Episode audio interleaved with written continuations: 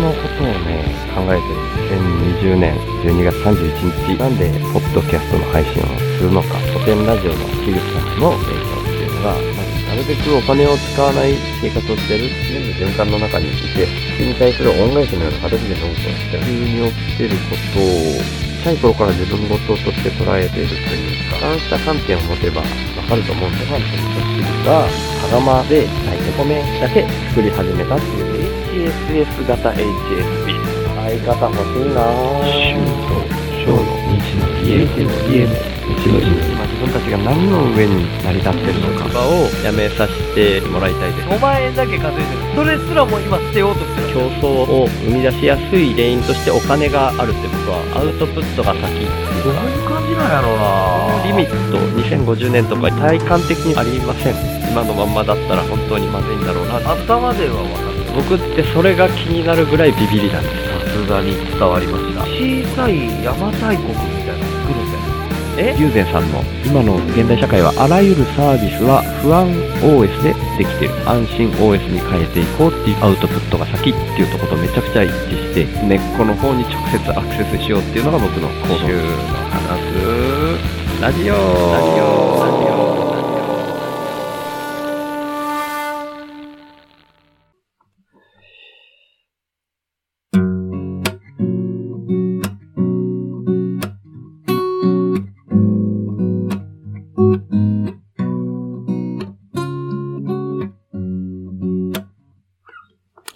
やいやいや。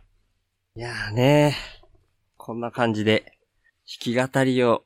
したいんですけどねなんか YouTube だったら弾き語りはできるね、はずなんですけどね、著作権的に。なんですけど、ポッドキャストで弾き語り、著作権のある曲に関しては NG じゃないですか。だからねそういうのができたらいいなって思ってるけど、今弾いたぐらいな感じでやめとくって感じですね。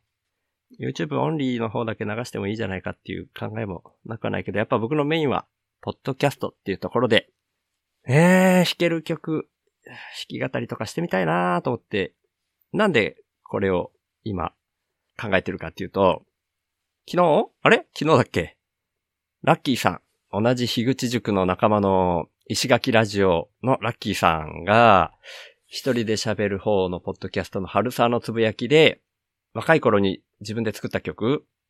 白昼夢っていう、ラッキーさん自身が作られた曲を、ポッドキャストで配信されてたんですよね。それがめちゃくちゃ良くて、もう、樋口塾のディスコード内でも話題になってたんですけど、それね、羨ましいなーって思っちゃいますね。だから僕ね、ほんと前々から、ポッドキャストでなんか弾き語りみたいなのできたらいいなーと思って、うん。まあ僕、そんなに弾き語りとかあんまりできないんですけど、さっき弾き始めた曲は、これもまた偶然なんですけど、ラッキーさんがギター始めたきっかけみたいな感じなんじゃないかな？ポッドキャスト、それこそ春沢のつぶやきで前に言ってたと思うんですよね。2回ぐらい言ってた気がする。エクストリームの More Than Words っていう曲なんですけど、それを弾ける友達がいて、それ見て、かっこいいなと思ってギター始めたっていう感じで言われてたと思うんですよね。で、僕もね、それ近いところがあって、まあ、年もラッキーさんと近いし、僕はそんな真剣にその後やってないけど、ギターを買って、割と初期の頃にやっぱり友達が弾いててめちゃくちゃかっこいいなと思ってやっぱり練習した時期があったんですよね。で、僕はずっとそれから何十年って弾いてなくって、で、ラッキーさんのその、モアザンワーズで始めたっていう話聞いて、ああ、そうだよね、と思って、そのタイミングからずっと僕練習してるんですよね、今ね。で、ちゃんと弾けるようになったら、こうやって出したいな、とかいう気持ちはあるけど、やっぱさっきの著作権問題がね、難しいかな、って思ってますね。はい。そんな、どうでもいい話から始まっちゃいましたけど。いやー、でもね、その、ハクチューム 始まっちゃいましたけど、まだちょっと続けるんですけど、ラッキーさんのハクチュームがね、あれはだから著作権とか、あるのかな？ラッキーさん。な、ないんじゃないかなと思って、ラッキーさんの許可取って、あの、弾けるようになって、僕も弾き語りしたいなと思ってんすよ。で、ラッキーさんに楽譜ないですよね？ってツイッターで聞いたら、いや、ないんすよっていう答えで、コード進行だけだから割と簡単っていうふうには返事くれたけど、じゃあそれに対して僕が、コードだけでも教えてほしいですって、またさらに聞いてるんですけど、それは多分読まれてないっていう感じかな。はい。ちょっとまた次に喋ることがあったら直接聞いてみようかなっていうふうに思ってるとこです。で、今日はタイトル通り全然違う話をしようとしています。で、えー、一応、またこの間、樋口塾のディスコードで一周くんとかと喋ったので、タイトルコールのあれ、やってくださいよってまたね、本気か冗談かわかんないけど、言ってくれたんで、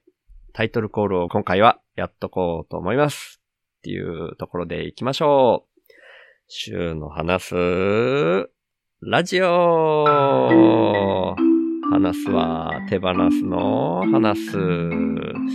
しょっぱなから何を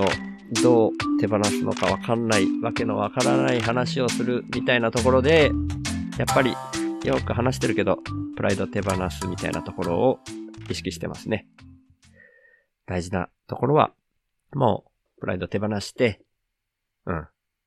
振り切っていこうかなと思ってますけど、ちょっと言ってることがもう全然わかんない。久々にタイトルコールやともう本当にいつにも増してわけわかんない。うん。ま、はい。それでもいいっていうことを言いたかったです。はい。それで本題に入っていきますけど、タイトルに書いてますようにですね、富士山と DM のやりとりをちょっと昨日かな一昨日かな最近してまして、それの内容がね、面白かったので、そこに、もう長文でね、お互いに、長文でのやりとりみたいになっていたので、それを、なんかね、僕もったいないなって思っちゃったんですよ。すごくね、フジさんとはそういう思索を深めるような話ができるもんで、うん、よく、ツイッター上とか、ツイッター上ではあんまないか、ディスコードだったり、まあ DM が多いかな。うん。ツイッター文字数制限があるから、ツイッターでもやっぱりやり取りすることあるけど、長文になるのは DM の方が多いかな。で、また、この間もそんな風になってて。でもすごく僕にとっては、この週の話すラジオって自分の考え方をどんどんどんどん話していくっていうような番組なので、それを、要は富士山一人に向けてお返ししてるっていう形になってるわけだから、もうその長文の、まあ富士山としても自分の考えを長文でくださって、それに対する僕の考えを返すみたいなのはもう、これってほぼ、修法と同じことしてるじゃん、俺って思ったんですよね。だからなんか、富士山の考えにしても、それを僕だけが知るっていうのももったいないと思ったし、僕の考えも富士山だけに伝えるっていうよりは、もうちょっといろんな人に、うん、全世界にまではもちろんいかないですけど、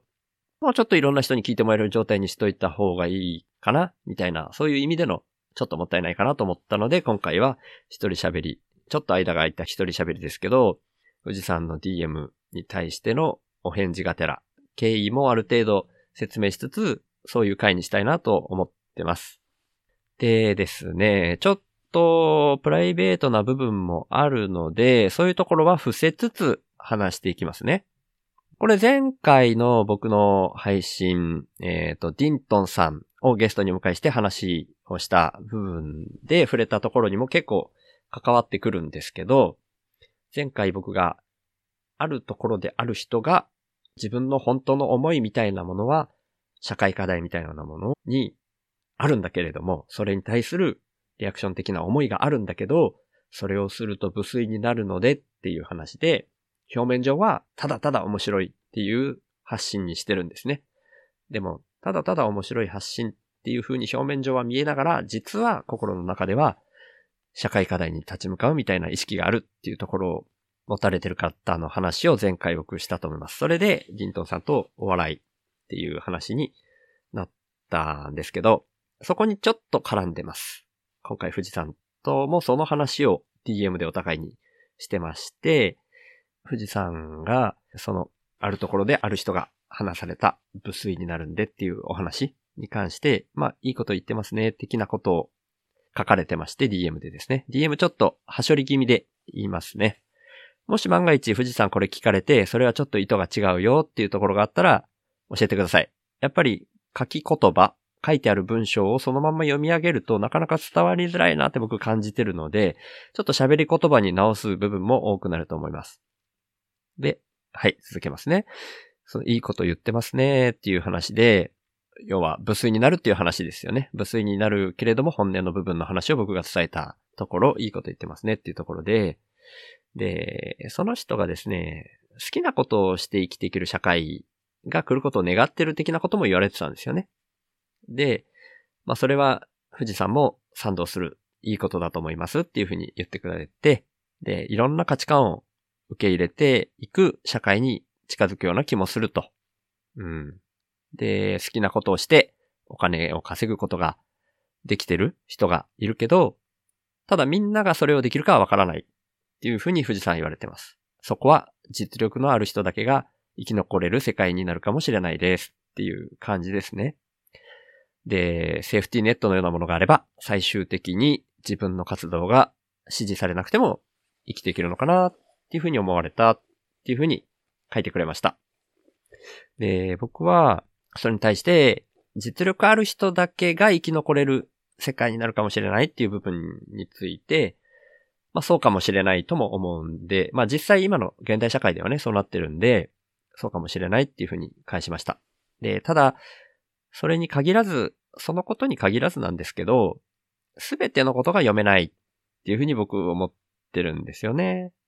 まあまあ当たり前っちゃ当たり前ですけどね、すべてのことが読めないっていうふうに僕は思ってて、そういうふうに返しました。だから読めないんだとしたら、残るのは思い、どんな社会がベストかっていうふうな自分の思いだけなんだと思うんですよね。で、その意味でセーフティーネット、まあベーシックインカムとかそういうものですよね。社会保障だったり。で、セーフティーネットであっても100%のものはないっていうふうに思ってます、僕は。で、100%がないっていうのは前回、ディントンさんの回でも触れた話なんですけど、物事には100%ってものは僕はないと思ってるんですよね。必ず程度問題になるんじゃないかなっていうふうに思ってます。で、あるのは問いとか思いだけだっていうふうに感じてますっていうふうに富士山に返しました。あ、あとはその、無水になるっていう部分の話なんですけど、まあ、その無水になるけれども、本当は無水になるから表に出さないけど、心の中で考えていることっていうのは、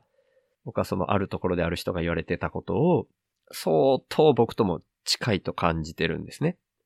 で、僕は無水だから、今んとこド直球でそれを言ってしまってるんですよ。それがこの週の話すラジオなんですけど。で、それを前回のジントンさんと話して、ちょっとお笑い的な要素を盛り込めないかなって言って、今、ちょっと二人で新しくお笑い的なポッドキャスト始められないかなっていう動きを水面下でもぞもぞやってるとこです。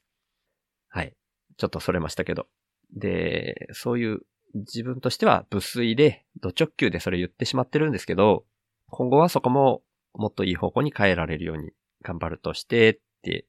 これは富士山に対する返事の方で言ってまして、富士山としては、その無粋の意味についてみたいな言及があったりなんだしてたんですけど、まあ僕としては、粋じゃないっていう風に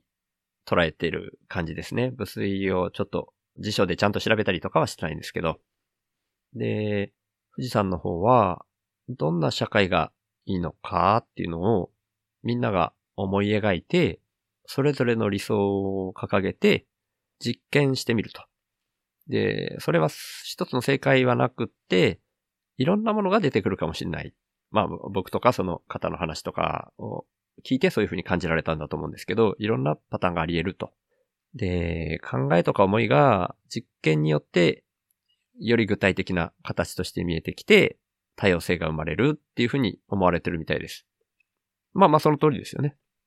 うん。で、その中で自分に合った生き方を見つけていればいいっていう風に思われていて、で、社会の話だから、どうしても政治とは切り離せないっていうふうに、富士山としては思われてて、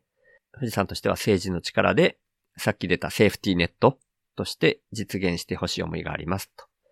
でお金と結びつかなくても、それなりに生きていける社会が来てほしいですね。これはまあ僕がお金を使わない生活をしてるっていうところに気遣ってくれてそういう表現されたんだと思います。で、僕がそれに対してお返事で、まあ、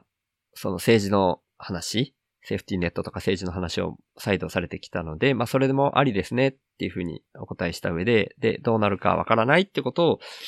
もう一回念を使用した上で、っていう前置きをして、僕の考えを続けさせてもらったんですけど、僕はその社会課題の根源が力の集中にあると思っていて、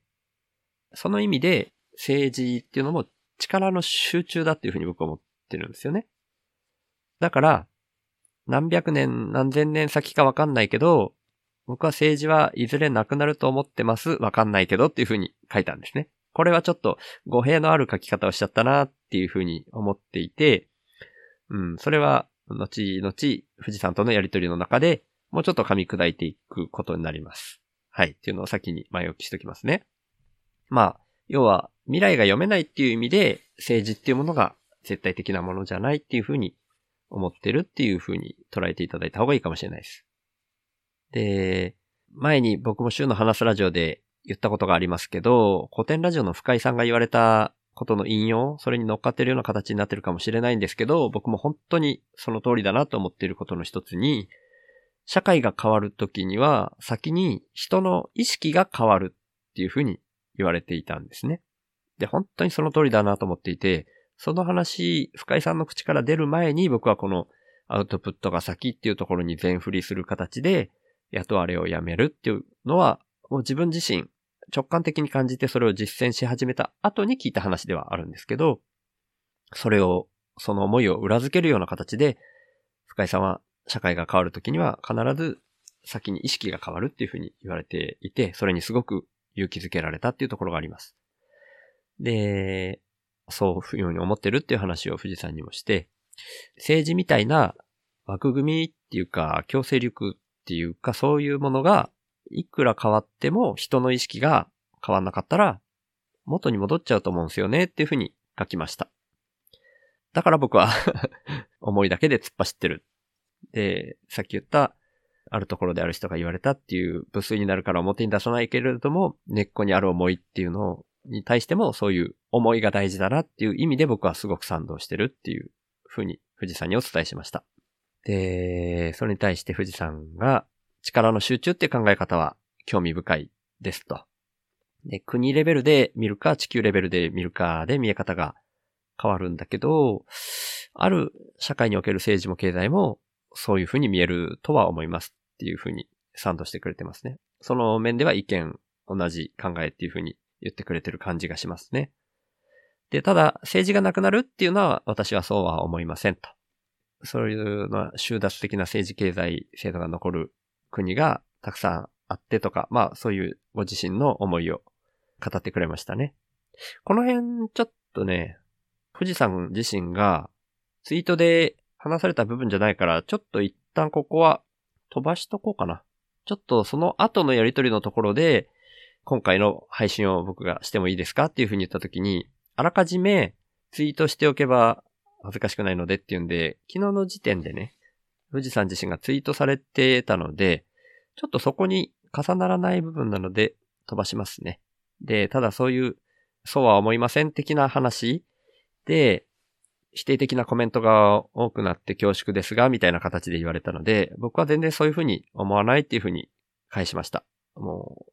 その辺で、なんていうんですかね、自分の本心を隠して上っ面の話してもしょうがないな、みたいに僕は思ってるもんで、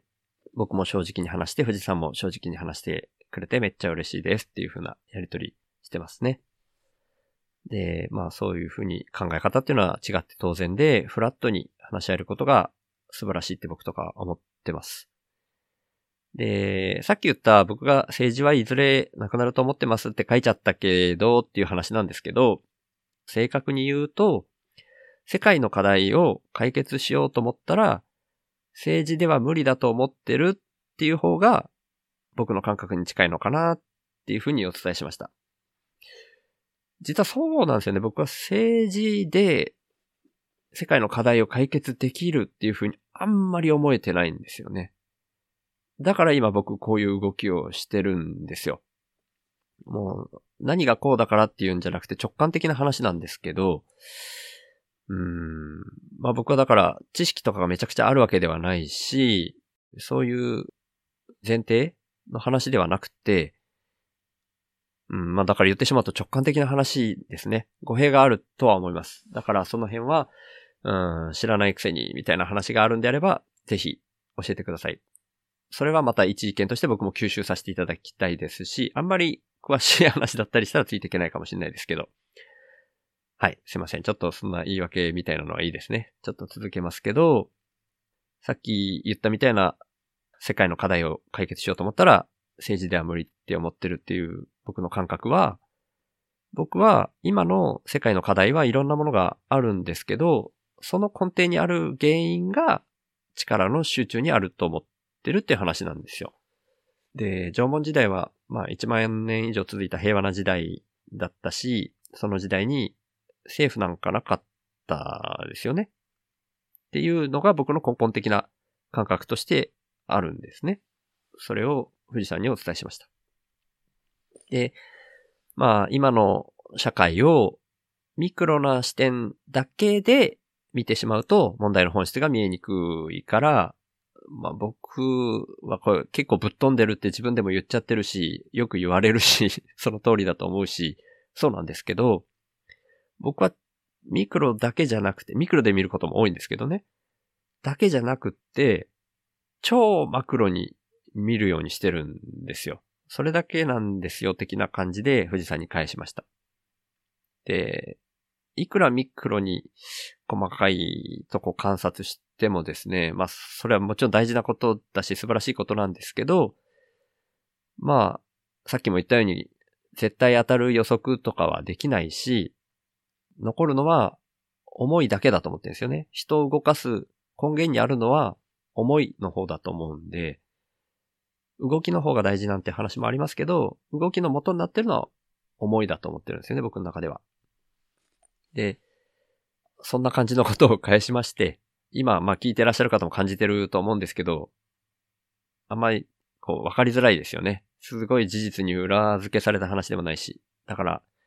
富士山にもその時に、僕の今の言語化力ではこんな感じかなーっていうふうに書いてますね。で、ただ、でも僕が大したことないやつであればあるほど、僕がただただ生き延びることに価値は出てくる気がしてますって返したんですね。僕自身の能力の、まあ能力がいらないっていう意味ではないんですけど、僕が大したことない、めちゃくちゃ大したことないやつだっ、それでも生きていけるっていう風になればなるほど価値が出てくるって思ってるんですね。で、そこで言う価値なんですけど、それは今の社会にとっての価値じゃないかもしれない。僕が言う価値っていうのは、このまま行ったら世界が終わっちゃうっていう、まあ僕はそういう思いがあって、で、実はさっき話したあるところのあの人もそういう思いがあって、でも無粋だから言わないって言われてるんですけど、その、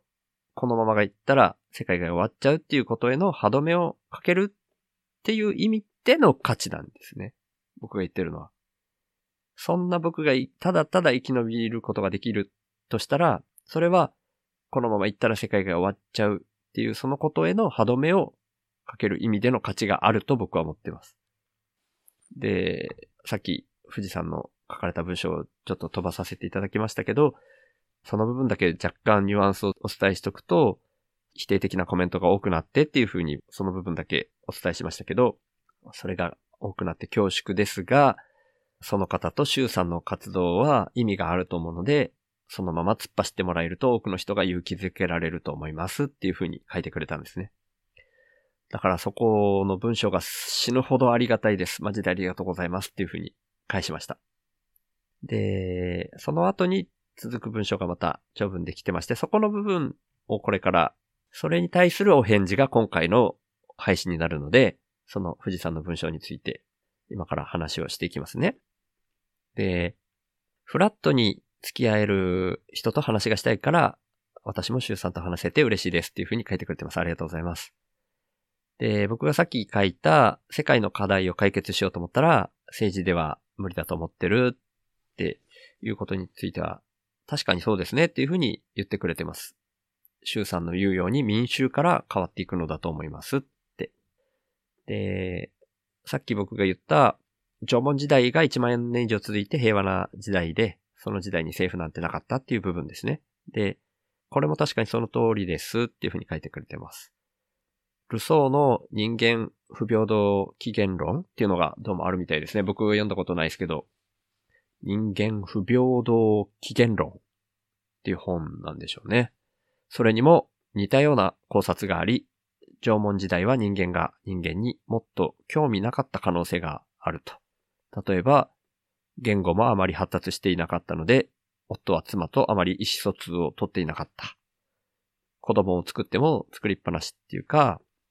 今みたいに子供を大事にして世話をしないといった世界観だったかもしれないっていう話らしいですね。そんな風に書いてくれてますね。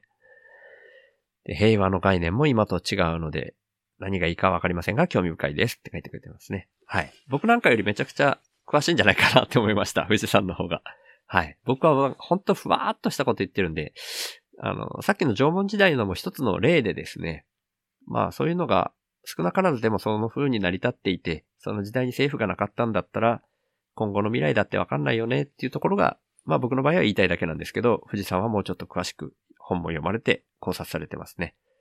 だから、富士山と僕がやり取りすることっていうのはすごく価値があると思ってます。はい。ちょっと間僕の意見を挟みましたけど、で、さっき僕が書いた、僕が大したことないやつであればあるほど、僕がただただ生き延びることに価値は出てくる気がしていますっていうふうに僕が書いた話なんですけど、それについて言及してくれてて、富士山はこれは結構すごいことを言ってるなという感じがしますって書いてくれてます。ありがとうございます。私もそう思っていて、これが周さんのやっていることの本質のような気がしますと。私は周さんのやろうとしていることが まだちゃんと理解できていないのですが、それは今の社会にとっての価値ではないからなのかもしれません。周さんが言うように。っていうふうに書いてくれてますね。うん。本当そうなんだと思うんですよね。今の社会にとっての価値を僕は言ってるわけじゃないんでね。ただ言えるのは、周さんのようにやりたい人は必ず出てくると断言できます。根拠はないですが。まあまあ僕の話を聞いてやりたい人が出てくるっていうふうに言ってくれてるんですね。はい。まあここは僕はそれをあんまり同じような人っていうふうに期待して言ってるわけじゃないですけどね。ただ意識が変わることについて、みんなの意識にアクセスしたいだけなので、僕と同じようなことをやる人が出てくるっていうふうには、出てきてほしいっていうふうに思ってるわけではないですっていうことをちょっと一旦言っときますね、ここでね。はい。で、セーフティーネットなしで、かつ労働せずに生きることの価値は高まっていくと思いますし、それをやってるシュウさんみたいになりたいと思う人はいると思いますと。うん。うん、まあまあまあ、ここもあんまりね、そう、そう、僕みたいになりたいと思う人は、どうなんでしょうね。いると思いますって言ってくれてますけど、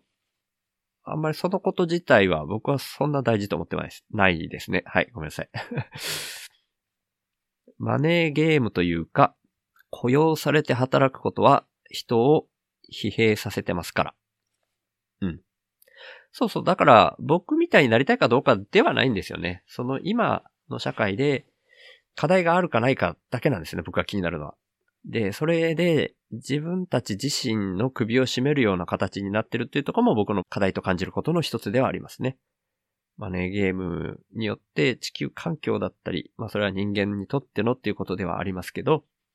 やっぱり自分たちで自分たちの首を絞める結果になってるなっていうのを僕は課題と言ってるので、雇用されて働くことが人を疲弊させてしまっていることも、その例の一つだとは思います、僕も。で、続けて、どんなに好きな仕事だったとしてもっていうふうに書いてくれてますね。うん。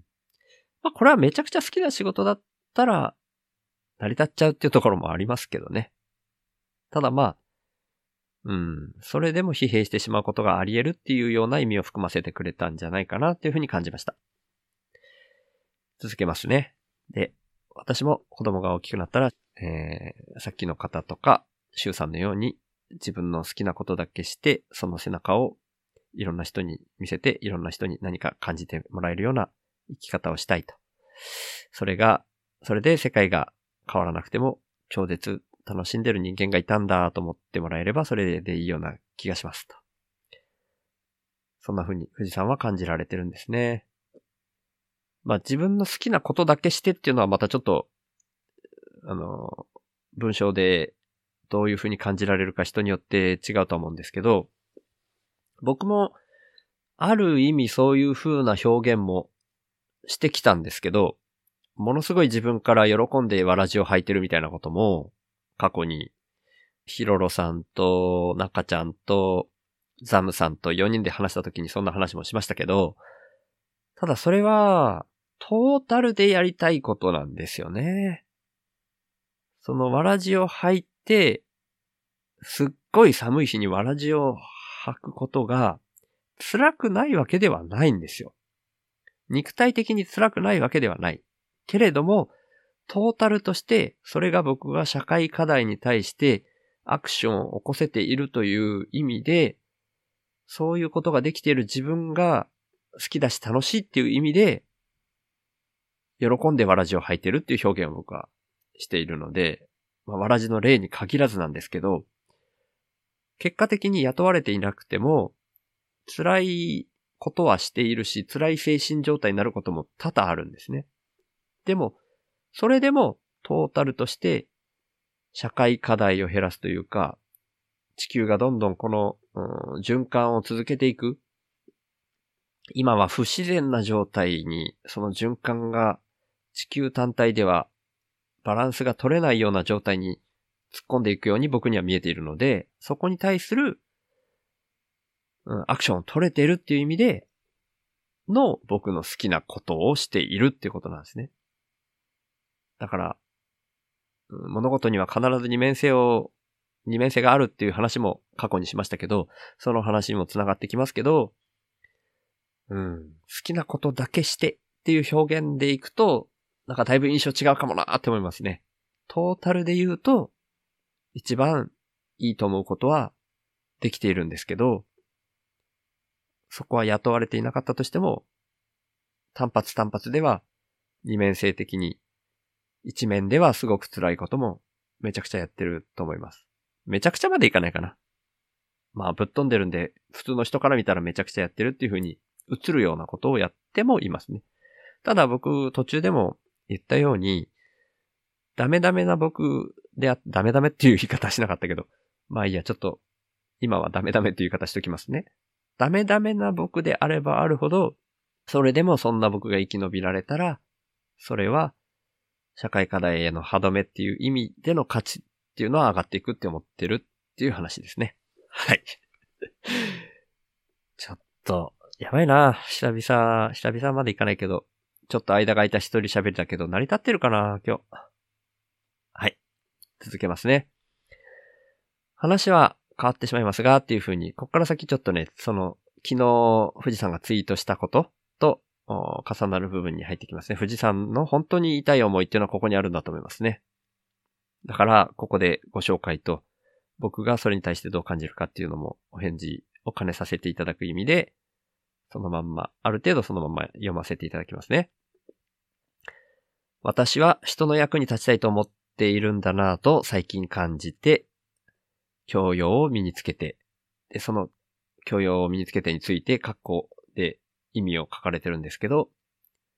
本質や構造思考。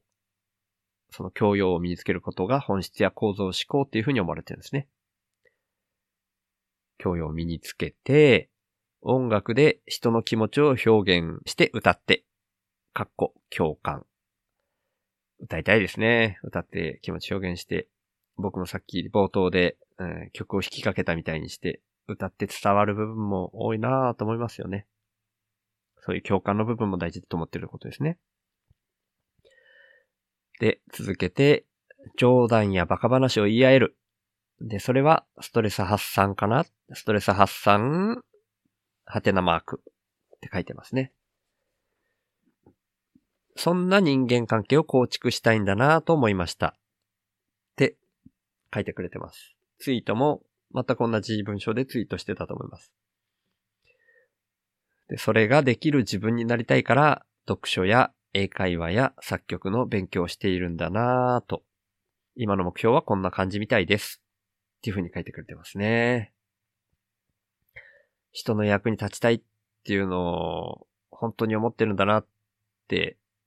多分僕とのやりとりの中で、そこに、こう、思いが言ってくれたことが僕としては嬉しいですね。うん。当の根源ってなんだろうみたいなのを僕が考える癖があって、その話をしているところも、ある程度伝わって富士山は自分にとってのっていう風に考えてくれたんじゃないかなって、この部分読んで感じましたね。役に立ちたいって思うことって、本当に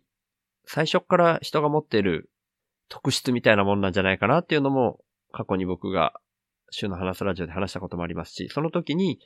深井さんも一回ツイートでそういうことを言われてましたねっていう風に話したこともありましたね。その時、このライブ配信に富士山もチャット欄に遊びに来てくれてて、それをこんな話だったかなっていう風にチャットで書いてくれたことを今思い出しました。だから、富士山が人の役に立ちたいっって思われてるっていうのは、人の持ってる、最初から持ってる本質的な部分に立ち戻られたんじゃないかなっていう風に感じてますね。教養を身につけてっていうのも、本質っていう単語自体もそこで括弧書きで書いてくれてますね。本質や構造思考。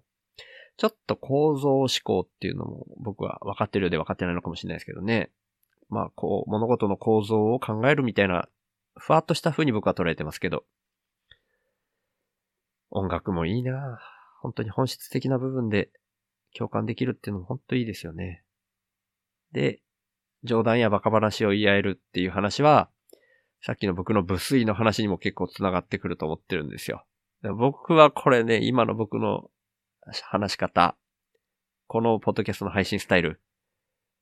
ダメダメかもしれないなと思ってますね。はい、ちょっと途中で僕の感想みたいなの挟みすぎました。富士山、もうちょっと文章書いてくれてるんでそこを読みますね。英会話でもこんな感じで、まあそれ、また格好書きで注意書き書いてくれてるんですけど、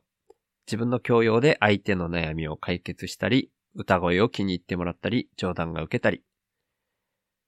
うまくいくととても嬉しい気持ちになります。と同時に、なぜ世界中の人たちはいがみ合うのか、といった疑問を持ったりもすると。本当ですよね。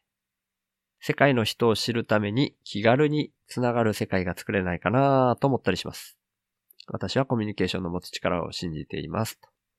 私が今後取り組む課題なのかもしれません。っていう風なところまでが、ちょっとなかなか僕の読み上げ方下手でしたけど、富士山のお返事として書いてくれた文章でした。えー、いいですよね。富士山の、この感覚。僕もすごい伝わる部分があって。うん。英語、英会話のね、勉強されてるの、富士山。富士ラジオは最近ちょっと更新滞られてる気がしますけど、すごいなぁと思いながらいつも聞いてるんですよね。本当に英会話でその、特にフィリピンの方とか多いような気がしますけど、その人の考えを知りたくて、どっちかというと英語の勉強っていうよりは、その人の考え知りたくて富士山されてるんですよね。だから、書いてくれたみたいに、英会話でも、その自分の教養で相手の悩みを解決したりだったりとか、歌声、あ、だから、英会話でも歌ったりするんですね。えーオンライン英会話の方かな歌ったりするんでしょうね。歌声を気に入ってもらったり、冗談が受けたり。英語で冗談を受けるってすごいな。すごいですね。うまくいくととても嬉しい気持ちになりますと。まあ結局人が好きっていう風な感じを受けますね。うん。で、なんで、そういう風なやりとりしてるとなおさら思いますよね。やっぱね、思うでしょうね。なぜ世界中の人たちはいがみ合うのかってシンプルに思いますよね。うん。世界の人知るために気軽に繋がれる世界が作れないかな。うん。コミュニケーションの持つ力を信じています。ちょっと繰り返して言っちゃっただけな感じですけど、本当伝わってくるものが多いなぁと思って、あったかい気持ちになります。まあ、これに対してのお返事を今回はポッドキャストで僕はしようと思って、たどたどしい喋りでしたけど、なかなか喋ってきました。で、ただまあ最後の部分、そのほっこりしますねっていう風には言ったんですけど、僕はまあそこで、なんて言うんでしょうね。気軽に繋がれる世界が作れないかなっていうような部分。もちろんそういう気持ちも同じように持っていますけど、どこまでいけるかなっていうのは全然わかってないんですよね。僕も今、なるべくお金を使わない生活っていう風に言ってはいますけど、なんだかんだでこのネットが手放せないっていうことは、もう結構前から何回も言ってますし、本当にそのおかげでメタ認知っていうのが進んでるような気がするし、世界っていう感覚、世界が一つなんだ。まあ自分と周り、自分に対して周りが敵なんだっていうふうに思わない、周りもみんな同じなんだっていうふうな感覚を持てるっていうのは、インターネットだったり、まあ、宇宙に出て本当に地球が丸いっていうことが確認できたりとか、そういう部分も結構でかいとは思ってるんですよね。うん。だから、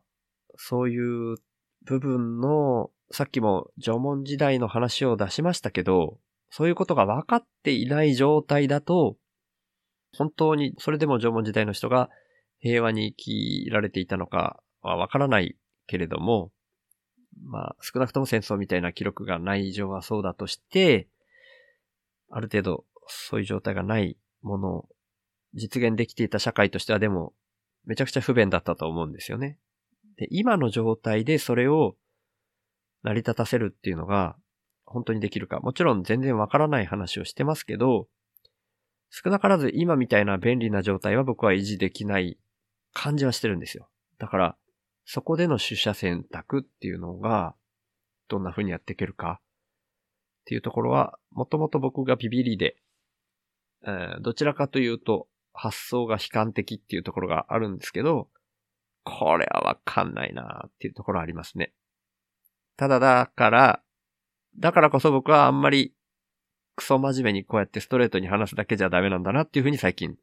より強く思ってるんですね。だから、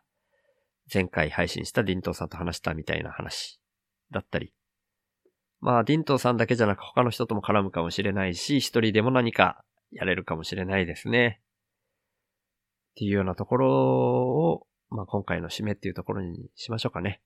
何らかの形で今後も、あがいていきます。本当は、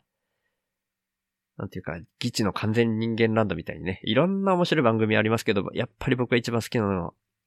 ギチの完全人間ランドかな。あんな風になれるのが一番いいですけど、もちろん、ちょっとあそこはレベルが高すぎるんで、そうなれるとは思ってないですけど、目標とする分にはね、高いものの方がいいと思うんで、そういうとこ目指して今後も動いていくと思います。この週の話すラジオ自体がそういう風に徐々に変わっていったらいいなと思いますけど、はい。なんか、いきなり一人語りでそこっていうのはハードル高い気がするんで、結果的にそうなるっていうとこを意識して、他の番組立ち上げみたいなところにも、今後はどんどん動いていきたいと思います。はい。ちょっと富士山に対する返信としては、中途半端だったかもしれないですけど、まあ時間的には結構一人喋るの割にはいっぱい喋っちゃったんで、今回はこんなところにしとこうと思います。富士山もし、なんか今回のことで新しく感じられたこと、それに僕が言ったことに対して感じられたことがあるようであればまたお返事ください。待ってます。っていうところで、えー、番組としては最後の読み上げに入っていきます。週の話すラジオ。略して週法は、生きるポスト資本主義で思想家。思想家の C は試すの C なつもりの週が、アウトプットが先で回る社会をイメージして、残りの人生をその働きかけに全振りすべく、勝手に一人でアウトプットをし続ける番組です。2022年より労働を対価とした活動を一旦停止し、週法インプッターっていう名前で、スポンサーの権利の販売を始めました。1ヶ月に100円以上の定期購入の形式ですけど、週報インプッターになってくれた方は、初回は週報内で僕が宣伝させていただいた上で、公式サイト内に掲載します。加えて、1ヶ月に数回程度ですが、番組の最後に、ラジオネームの読み上げをさせていただきます。月約5万円の支出に対して、現時点でのインプット合計月額は4793円。ここは しばらくずーっとビタビタで止まってますね。はい。